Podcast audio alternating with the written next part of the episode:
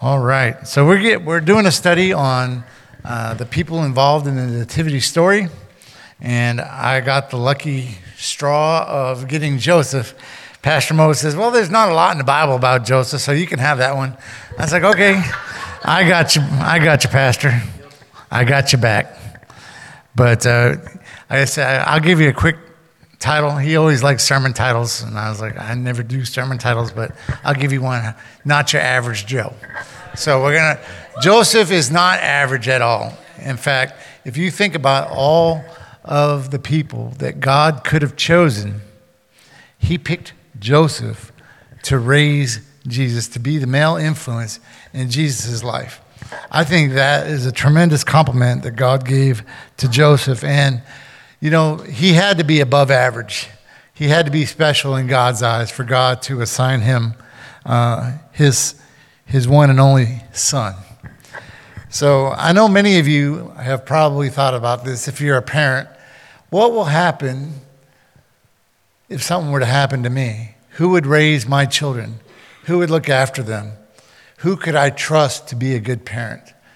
And if you're like me, you run through a bunch of names, and you think, nobody.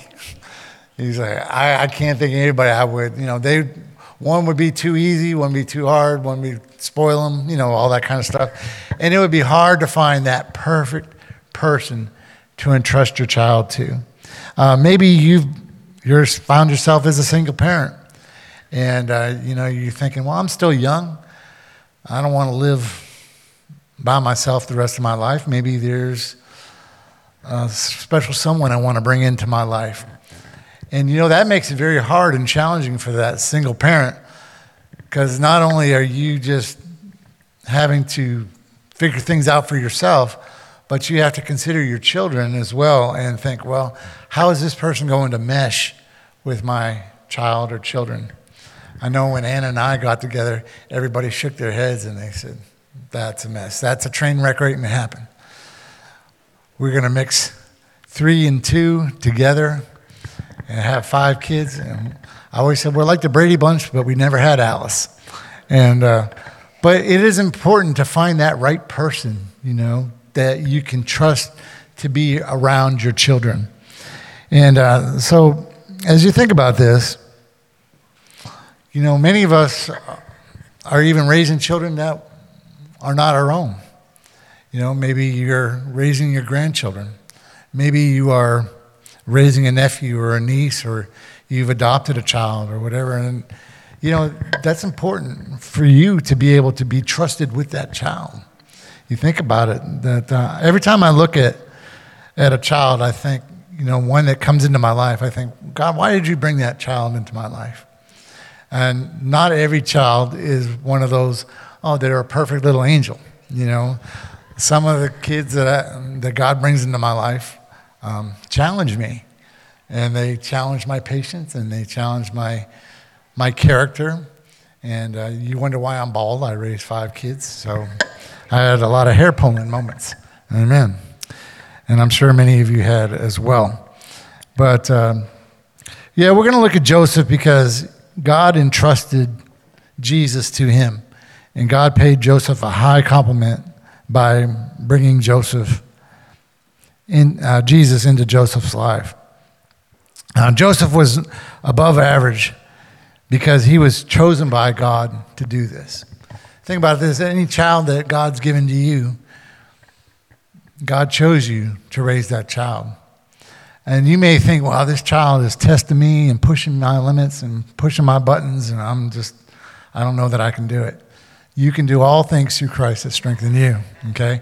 God wouldn't have given you that child if if you didn't think you could handle it, okay? So I think about that, that God loved Joseph, and he picked out Joseph out of all the people in the world, and that Joseph was called called to be a parent. He was called to be Jesus' parent. Uh, we also know that Joseph was a carpenter. Uh, they made mention when Jesus was in Nazareth, and uh, he read out of the book of Isaiah.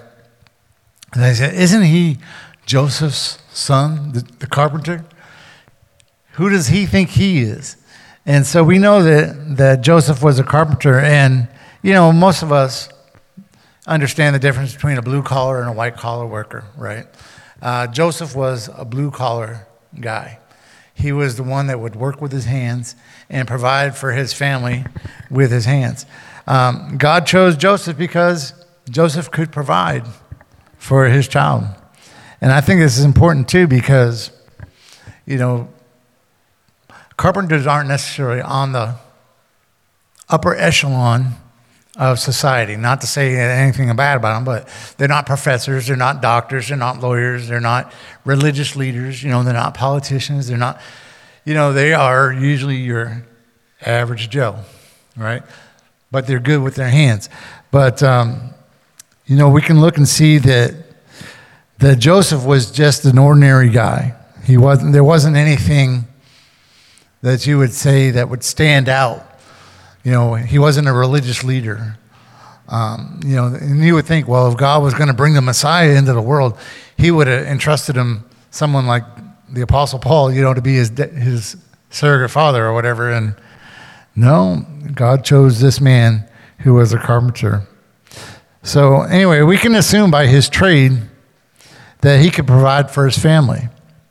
And it's important for us to provide for our family. Uh, I know a lot of folks seem to think that, you know, I don't have to provide for my kids. The government can do it for them. No.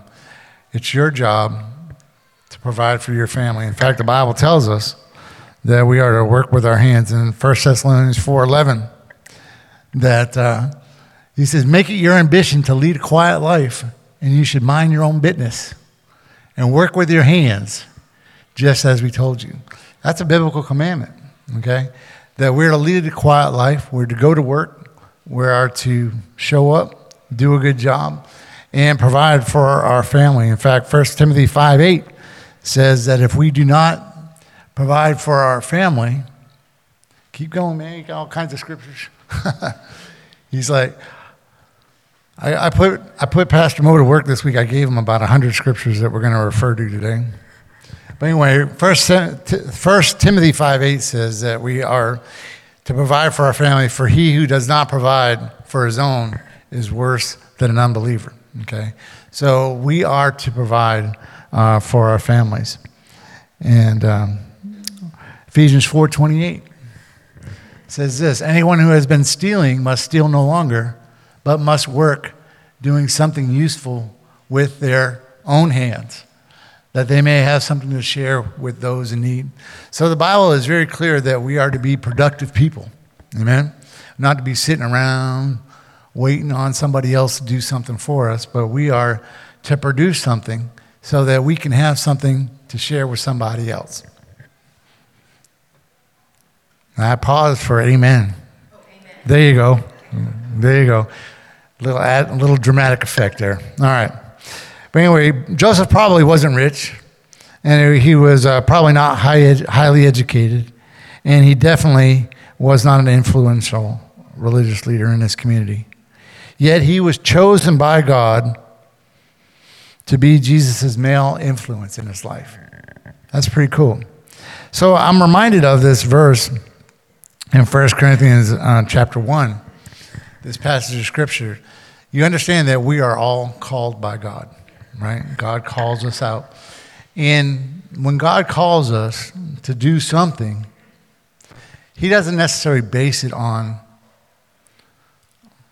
he doesn't necessarily base it on our credentials, okay? He he bases it on our hearts.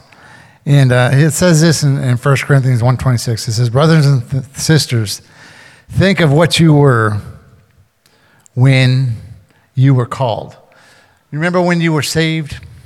He says, think about that day when you were saved. He says, not many of you were wise by human standards. Anybody here got a P H D? All right, I got one. Praise the Lord. Hallelujah. It takes a lot, all right? But not many of us have a P H D, all right? Um, he says, he says, not many of you are influential. That's kind of funny, right? Do any of you have influence in the community, in the country, or whatever. He says, not many of you are influential. Not many of you are noble by birth. Many of you aren't kings and queens, right? It's always funny to talk to an American, you know, and say, my family was royalty. You know, we're this and this and this and related to, yeah, and we're all living on, you know, Main Street, not in a castle somewhere, right? He said, we're not noble by birth, but God chose the foolish things of the world to shame the wise. God chose the weak things of the world to shame the strong. God chose the lowly things of this world and the despised things that are not to nullify the things that are, so that no one may boast before him. I love this. It's like God says, don't get too full of yourself, because I picked you out of the muck and the mire. You're not all that in a bag of chips, right? I didn't pick you because you were special. I picked you because I loved you. God saw what you were, and he, he said, I can elevate you into something great, and I can receive the glory from it, instead of you starting out ahead and saying you did it all by yourself. So God chose Joseph, though he wasn't all that, right? Although he wasn't an influential leader, though he wasn't a noble, God still chose him. And I love that. I love the fact that God chose the ordinary.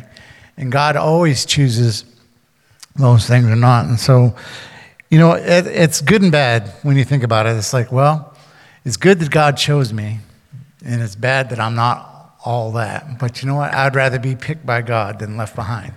Amen? Hallelujah. So we can see here that God chose Joseph. And uh, that's that's the first thing. And now we're going to see that Joseph was faithful to his calling. All right? So uh, we can see the character of Joseph on full display in the story of the Nativity. So what kind of character is there that we see? Well, let's look at um, Matthew chapter one. And in Matthew chapter one, we see that Uh, Joseph is described as a righteous man. This is how Jesus the Messiah, well, you can go back if you don't mind. This is how Jesus the Messiah was born. His mother Mary was engaged to be married to Joseph, but before the marriage took place, while she was still a virgin, she became pregnant through the power of the Holy Spirit. Joseph, to whom she was engaged, do you see that, was a righteous man. I love that. You know, if the Bible could write something about you, what would it, what would the Bible say? I love the compliment that they paid Joseph here, that Joseph was a righteous man, and he did not want to disgrace her publicly. So he decided to break the engagement quietly. As he considered this, an angel of the Lord appeared to him in a dream. Joseph, son of David, the angel said, do not be afraid to take Mary as your wife. For the child within her was conceived by the Holy Spirit, and she will have a son, and you are to name him Jesus, for he will save his people from their sins. All this occurred to fulfill the Lord's message through his prophet. Look, the virgin will conceive a child, and she will give birth to a son, and they will call him Emmanuel, which means God is with us. And when Joseph woke up, he did as the angel of the Lord commanded and took Mary as his wife.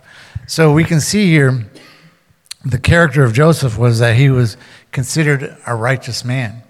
Now, the Bible teaches us that there's really two ways of looking at righteousness, all right? One is we have the righteousness of God in Christ, okay? That's given to us. That, I like to call that positional righteousness. In other words, we are declared righteous, not based on what we did, but through faith in Christ. God looks at us as righteous. We're justified, right? By Christ, by what he's done. It's a it's a judicial act of declaring us righteous, even though we may not be righteous. God sees the Son who is righteous and seeing us. But then there's also practical righteousness, which is the fleshing out and the working out of your salvation. So it's how we apply our Christian life in daily life, okay? Is how we are righteous. So we can see here that Joseph was righteous, but in his deeds, in his doing, that when God called him to do something, he did it. When God asked him to do it, he did it. I love the fact that he was obedient. And, you know, he was above average because he was obedient. And how do we show that we love the Lord? We do it through obedience, right? We do it through obedience. You are my disciples if you obey me, all right, if you keep my commandments. So that's the thing, is that God wants us to keep his commandments, all right? All right, there's that pause again. There you go. All right. We'll get you trained here by the end of the day. Hallelujah. All right, and so we can see that he was obedient. When God said, take the child, take Mary as your wife and name him Jesus, he didn't sit there and say, you know, I don't I don't know about that. God told me to do it, but I think better of it myself. And don't tell me that you don't wrestle with God when he tells you to do something. I know I do. Many of us are called to do things, and we're always making excuses, and we're always second-guessing the Lord.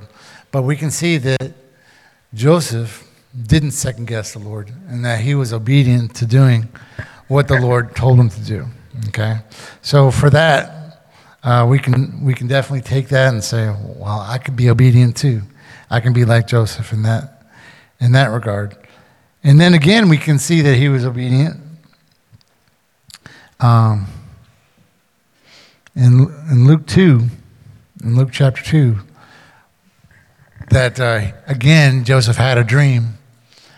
And, no, not that one. It's the one where the angel appears before him and tells him to go to Egypt.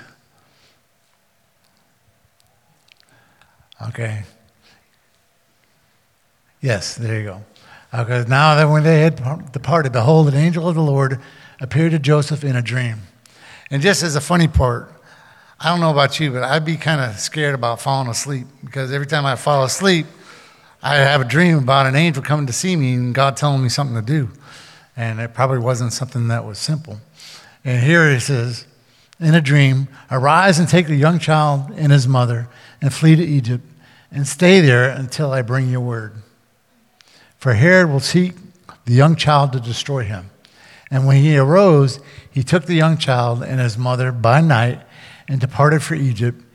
And he was there until the death of Herod, that it might be fulfilled, which was spoken by the Lord through the prophet, saying, out of Egypt I called my son. Okay, so you can see that, that he was told to take the child. And when he woke up, the Bible says that when he woke up, that he did what the angel told him to do. Immediately, he and his wife gathered up Jesus, and they moved to Egypt. And we can see that Joseph was obedient. You know, and that's that's the important thing for any believer, is for us to trust and obey what the Lord has said. And when we wrestle with God, that's when we find ourselves stepping outside of God's will and missing out on the blessing that he has for us. So it's important for us to be like Joseph, to be above average, and to be obedient to what the Lord tells us, okay? And then uh, the final point I wanted to bring out here is that, um, well, actually, there's two points. I skipped over one. I always do that when I get excited. But, uh, you know, when God looks at us, he looks at our heart, right, when he calls us. You know, a lot of times people will judge us by the outside, right? He'll look at us by, judge a book by its cover, so to speak. And when God looks at us, he looks on our heart rather than looking at our credentials. or looking. So God looks at our character rather than looking at our credentials. Well, let me put it that way. Amen. Amen. God looks at our heart. And so we can see that Joseph was a good heart. All right. And because he was a good-hearted man, God chose him. That made him above average. And then finally, I wanted to bring out is that Joseph was a devout man, and that he was invested in uh, Jesus' spiritual life. And we had talked earlier about being a, a parent. You know, it's important for us as parents to be invested in our children's spiritual life. Okay, there you go. It is important for us to be invested, because how are they going to know unless you live it out for them? You know, you got to show them.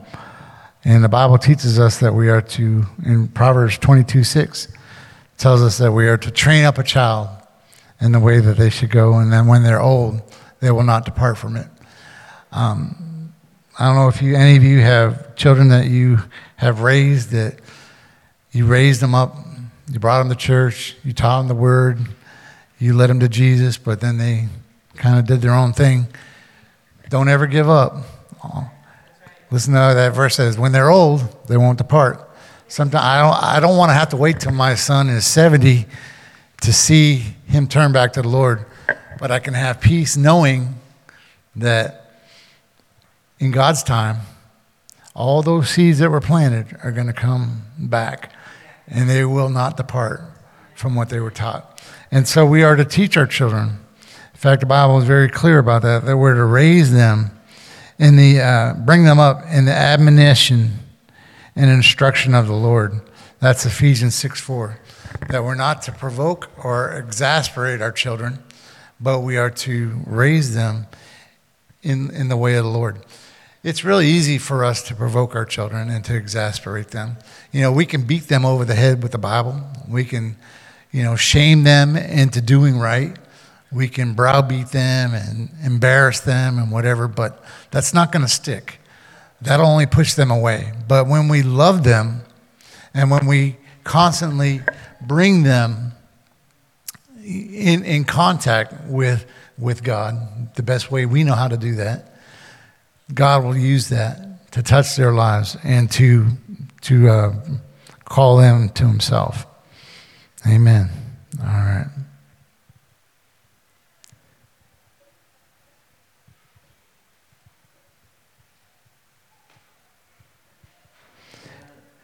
There you go. There you go. Colin, Colin's smarter than he's sharp as a marble over there, man. Uh, there you go. All right. Uh, finally, I got this on my phone, and I'm having to enlarge it. It makes it kind of challenging for an old man. Anyway. But in Luke two, we could see that Jesus, I mean, that Joseph was invested in Jesus' spiritual life.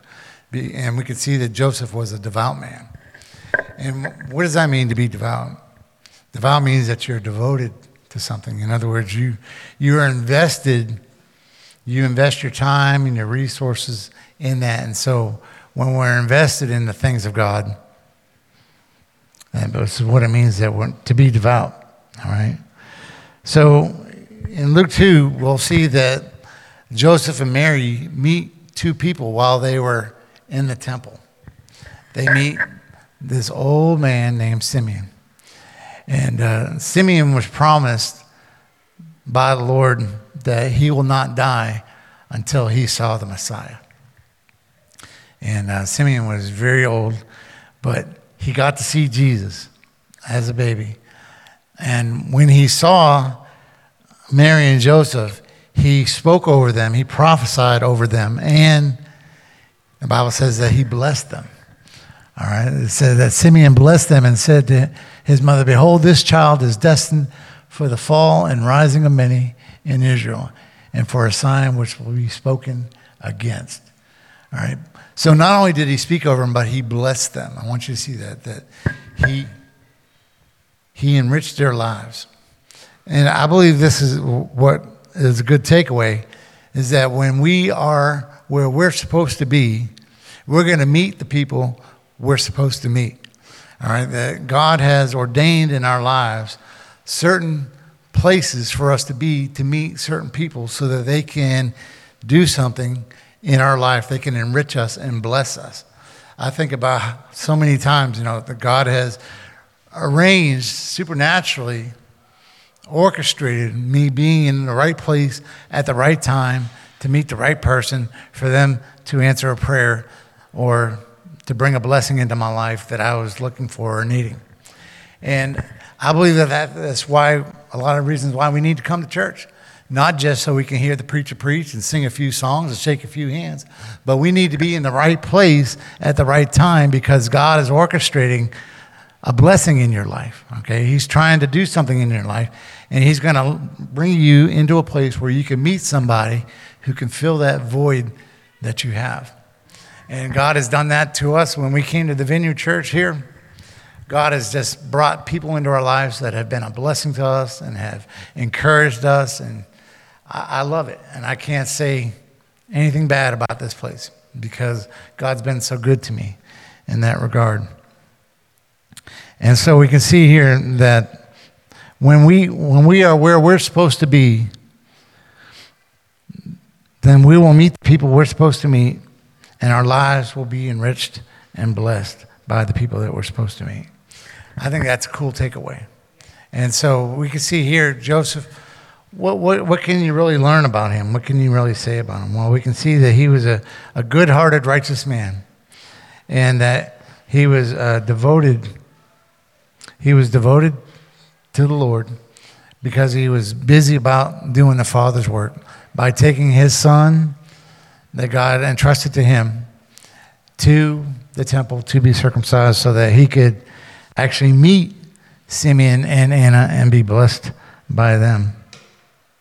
And then finally we could see that that he was an obedient man, that he was obedient to whatever God had called him to.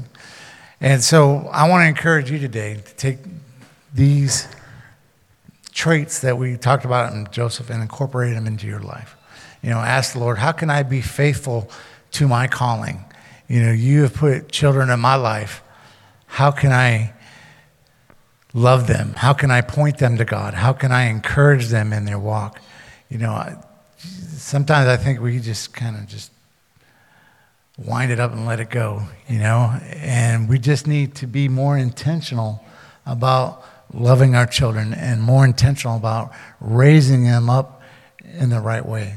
You know, the Bible tells us in Deuteronomy chapter six that we're to teach them when we stand up, when we sit down, by the way, wherever we go, whatever we do, we're to be teaching our children. And how do you teach them? You teach them not only with your words, but you teach them with your life. You you model what it means to love Jesus and to follow Jesus through your daily actions. Okay? Amen. All right. Hallelujah. So uh, it's important for us just to look at these traits of Joseph and say, you know, I can do that too. I can be obedient. I can do what the Father says. You know, when it's time to forgive somebody, you forgive somebody. You know, you don't sit there and stew over it and think about a hundred ways to maim them and bring vengeance into their life. You know, you try to say, Lord, I want to love them like you do. Help me to see them as as you do. Lord, give me eyes. And help me to look past that, you know, and to forgive and to love. And, you know, we can be all be obedient Christians if we will put ourselves aside and allow the Holy Spirit to flow through us. Amen. And so we can also um, be intentional about raising our children. You know, we can be bringing them to church. We can have family devotions. We can pray with them when they're nervous about things and they're going through things. We can always show them that we have faith in God and that we love God no matter what our life may be facing and whatever we're going through. Our our kids learn more by watching us than listening to us. And I'm sure many of you probably can attest to that. You know, it's like, that kid's, that kid, where'd you get that from? You know? Well, he's been watching you. He's been picking up your bad traits, you know? Uh, and so we need to be mindful that we are raising children and loving them, you know, leading them to the Lord. So we do that by loving them and um, basically pointing them to Jesus. Amen. Amen. And finally, we can see that Joseph was a trustworthy man, that God entrusted Jesus to him. And you think about it, of all, like I said, all the people he could have chosen, he chose Joseph. And just think of all that God has entrusted to you. It's required of a steward that he be what? He be found faithful. You need to be faithful with your children. You need to be faithful with anything that God has called you to. Because one day when that time comes, we're going to have to give an account of the deeds done on our body, whether they be good or bad. We're going to have to stand before the Lord, and he's going to say, tell me about what you did for me. What did you accomplish? And he's going to be tried by fire. But anything that we did for the glory of God that we were faithful to, we will be rewarded for. So I want to encourage you to be faithful with your children. That is the greatest ministry that God has given you, is your children. And love them. You know, this may be hard for you to take and hard for you to swallow, but God gave this to me a long time ago. And it's worked for me. And it may not work for you. You may be too religious to receive it, but I'm not trying to bust your chops. I'm really not. Nor am I trying to be disrespectful. But, um, you know, the Lord told me, he said, Todd, this is how you need to approach your ministry. You need to love the hell out of your people. That's right. That's right. And that's where, that's, if you take it for what it means, that we are to love the hell out of our children. We're going to love, if, if I got to clean it up for you, I can say we could love the devil out of them. All right? But we're going to love our children in spite of themselves so that they can see Jesus in us. God's love for us is unconditional. We don't need to be conditional with our children. Oh, if you're a straight A student, if you're a good kid, well, I'll bless you. That's not the way God treats us. He loves us in spite of ourselves. So we love with all of our heart. We love our children unconditionally. And we bring them to Jesus and let Jesus do what he does best, is that he cleans them up and places them up as trophies of grace. Hallelujah. All right, well, let's let, let's go to the Lord in prayer, and let me bless you guys. Father, I thank you for this word. I thank you, Lord, for, for Joseph and his example. And, Lord, I ask that we would be not your average Joe when it comes to being faithful with what you've entrusted us, Lord. Let us be faithful to your calling. Let us be faithful, Lord, to what you called us to. And, Lord, let us be obedient children for you, Lord. And let us love those that you've put in our lives. And may they be drawn closer to you because of our faithfulness to you. And we ask these things in Jesus' name. Amen. Amen. Amen.